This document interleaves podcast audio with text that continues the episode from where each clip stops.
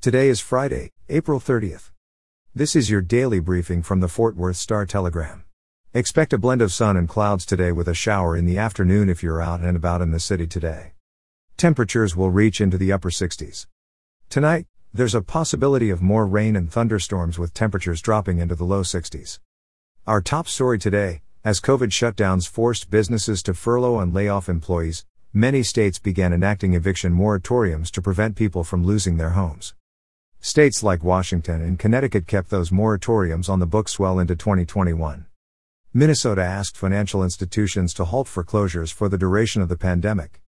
Texas, however, crafted one of the weakest responses.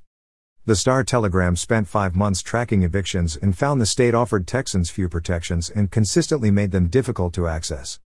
Officials, for instance, rolled back an eviction moratorium after two months and did not enact grace periods for paying back rent, which many states already had. An eviction diversion program, announced by elected officials in the fall, was delayed and considered a failure by many housing rights groups. To read the full investigation, visit star-telegram.com. In Fort Worth news, Texas has spent $24 million in Medicaid funds to help keep a toddler alive at Cook Children's Medical Center, the Fort Worth Hospital said in an appeal filed April 16 in the ongoing court case surrounding Tinsley Lewis. Two year old Tinsley has been at Cook Children's for most of her life. Born with a rare heart condition, Tinsley has been kept alive with medical care and extreme efforts, the hospital said in the appeal, in which it asked the 48th District Court of Fort Worth to quickly schedule a trial date to decide whether life support care should be removed. Tinsley's mother, joined by family members and activist groups, has argued for two years that her daughter deserves to live and she alone has the right to decide if or when medical care should end. Trinity Lewis says there is a possibility that her daughter will get better and the hospital should not be able to decide her fate. But the hospital says that Tinsley cannot feel anything except pain.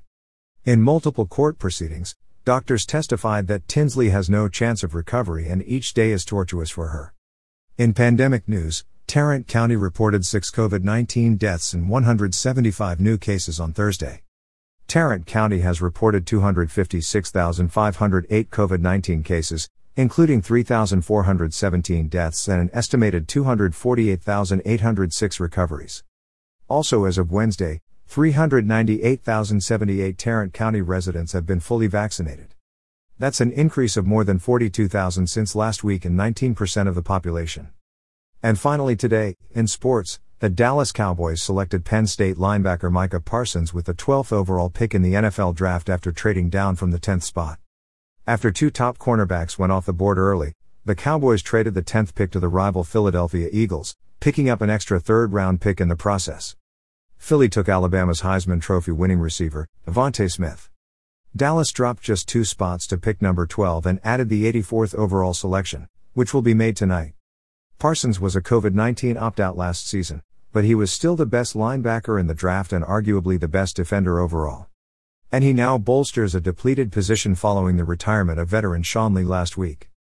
Parsons only played two seasons at Penn State, but he made his mark immediately. He was a freshman All American in 2018 and consensus All American in 2019, when he had 109 tackles, 5 sacks, and 4 forced fumbles. He's considered a next level athlete who can rush the QB, tackle, and run sideline to sideline to make plays. For the latest in Fort Worth and Tarrant County news, visit star-telegram.com.